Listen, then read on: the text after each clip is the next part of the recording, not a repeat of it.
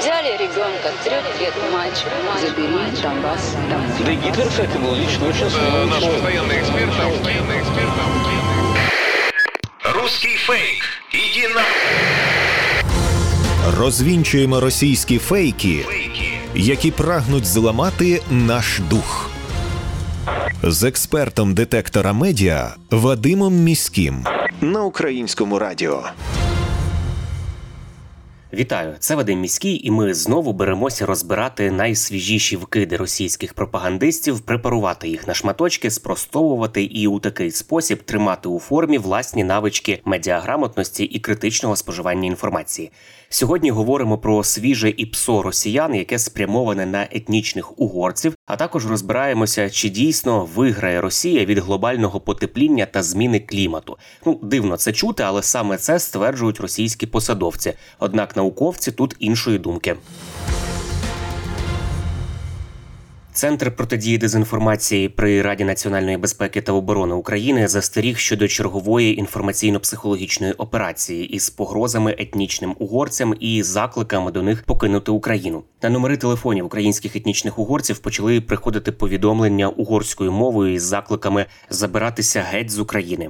Повідомляють на Фейсбук-сторінці Центру протидії дезінформації. Повідомлення надходять буцімто від українських націоналістів, але із акаунтами з кодами чомусь мобільних операторів Казахстану, Боснії та Герцеговини і Киргизстану. Центр протидії дезінформації попереджає, що такі повідомлення це чергова російська ІПСО. Вона має на меті створити видимість погроз на адресу угорців України і з боку українських націоналістів, аби спровокувати міжетнічну ворожнечу між українцями та угорцями. У центрі при РНБО пояснюють, що українська сила полягає зокрема в єдності народу, тому Росія і прагне розколоти українське суспільство. При отриманні таких повідомлень рекомендують блокувати контакт, з якого було надіслано смс, а також звертатися до кіберполіції. Час від часу російські експерти і медіа поширюють думку, що увесь світ програє від глобальних змін клімату. А от Росія нехай частково, але виграє. Наприклад, російські медіа поширюють публікації із заголовками на кшталт Росія виграє від глобального потепління. Проте, з результатами нового дослідження, про яке розповіли автори видання Science Daily 21 лютого цього року, Росія зазнає значних наслідків від зміни клімату і насправді не готова ані пом'якшувати, ані адаптуватися до цих викликів. Крім того, в контексті світового переходу до відновлюваних джерел енергії, російський уряд, який залежить від викопного палива, не прагне і не готовий до розробки альтернативних планів для країни, які могли би принести користь усьому суспільству. Дослідження, проведене групою фахівців з Росії в рамках програми Понарс, аналізувало вплив зміни клімату на Росію та її роль у глобальних зусиллях щодо боротьби з кліматичними змінами. Вони з'ясували, що незважаючи на оптимістичні заяви уряду, Росія вже страждає від різноманітних наслідків зміни клімату і не готова адаптовуватися до цих викликів. Росія, яка є одним із найбільших виробників і експортерів зерна у світі, стикається з наслідками зміни клімату, такими як повені, спека, посухи та лісові пожежі, які впливають не тільки на громади, а й на сільське господарство, лісове господарство і водні ресурси. Глобальне потепління також сильно вплинуло і на російську вічну мерзлоту, яка тане із тривожною швидкістю, спричиняючи суви, підтоплення і руйнування інфраструктури. Однак російське керівництво інтерпретує ці кліматичні впливи на свою користь, спонукаючи громадян сприймати їх як переваги. Наприклад, попри попередження російських учених про екстремальні температури і зменшення кількості морського льоду в Арктиці, уряд рекламує цілорічний морський шлях через Арктику і загалом більш комфортний клімат. Попри дослідження впливу зміни клімату, політика спрямована на зменшення вразливості деяких регіонів до кліматичних впливів обмежена, а планування адаптації та її реалізація залишаються на досить низькому рівні, відзначають учені. Таким чином, вчені спростували міф про вигоду Росії від зміни клімату і вказують на серйозні виклики і неготовність російського уряду, поки він розповідає байки своєму суспільству до адаптації і пом'якшення наслідків кліматичних змін. Тим часом війна в Україні, яку Росія веде із використанням інтенсивних викидів вуглецю, тільки погіршує кліматичну кризу і збільшує викиди в атмосферу на декілька мільйонів додаткових тонн вуглекислого газу. 120 мільйонів тонн додаткових викидів. Саме стільки СО2 спровокувала російська збройна агресія проти України. Із них 50 мільйонів це непрямі викиди на повоєнну відбудову України. 39 – це викиди безпосередньо від бойових дій та пожеж.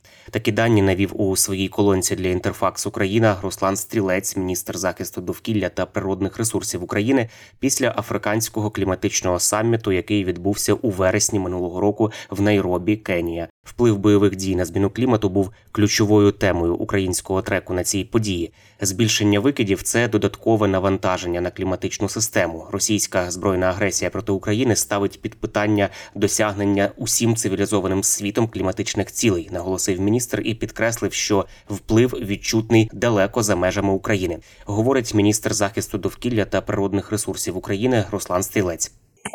З перших днів війни екологічною інспекцією зафіксовано вже понад 2500 випадків таких екологічних злочинів. Загальна сума таких збитків вже сягнула 2 трильйонів гривень або 56 мільярдів доларів. Це колосальні цифри. Половина з цих збитків це збитки від викидів в атмосферне повітря неконтрольованих. Десь майже 1 мільярд гривень це засмічення земель відходами, все інше це забруднення води, знищення наших лісів, екосистем та інше. Щодо територій, які сьогодні враження. У нас є вражаючі цифри: це понад 3 мільйонів гектарів лісу. У нас так чи інакше вражені війною. Ми нещодавно з колегами брали участь у кліматичному саміті африканських країн, і насправді, коли ми говоримо про 3 мільйони гектарів пошкодженого лісу, африканські країни просто не розуміють взагалі, чи взагалі є стільки лісу, хоча це лише третина лісів України, і ми розуміємо, що нам ще довго і розміновувати цей ліс, і потім його відновлювати. Якщо казати про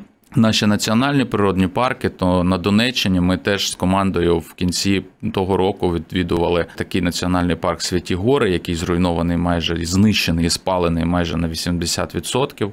На жаль, окупанти, орки, вони використовують наші національні парки як паркінги для танків. Вони абсолютно не дотримуються там режимів природоохоронних, і ми відверто не розуміємо сьогодні достеменно, як швидко відновити ті території, які формувалися сотні років, деякі території тисячі років, і вони просто це за кілька місяців знищили.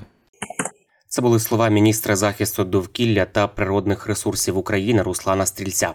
Чому ракетні обстріли в Україні і опустелювання Африки, наприклад, тісно взаємопов'язані? Африка першою реагує на кліматичні зміни, пояснює Руслан Стрілець. Саме тому континенту належить багато уваги фахівців із питань клімату по всьому світу.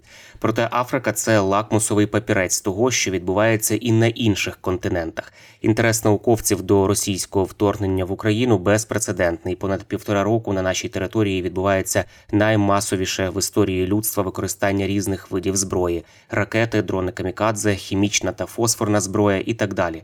Усе це руйнує життя не лише в Україні, а й на інших континентах. Це були головні фейки на сьогодні. Пам'ятайте, що не варто вірити усьому, що ми бачимо, чуємо чи читаємо в інтернеті, особливо якщо це анонімні джерела. Від них я раджу вам взагалі відписатися. Натомість надійну інформацію завжди можна знайти в офіційних джерелах і на ресурсах суспільного мовлення, українському радіо, телеканалах Перший і Суспільна культура, вебсайті Суспільне новини і в соціальних мережах Суспільного. І не забуваємо, що те, як ми поводимося з інформацією, що ми перевіряємо, а що одразу ширимо чи переказуємо, усе це може допомогти або завадити ворогу вести інформаційну складову війни. Тому вмикаємо критичне мислення, перевіряємо інформацію і не дозволяємо брехні маніпулювати нашими думками. З вами був Вадим Міський. До зустрічі. Русский фейк. Иди на... Розвінчуємо російські фейки, які прагнуть зламати наш дух. З експертом детектора медіа Вадимом Міським на українському радіо.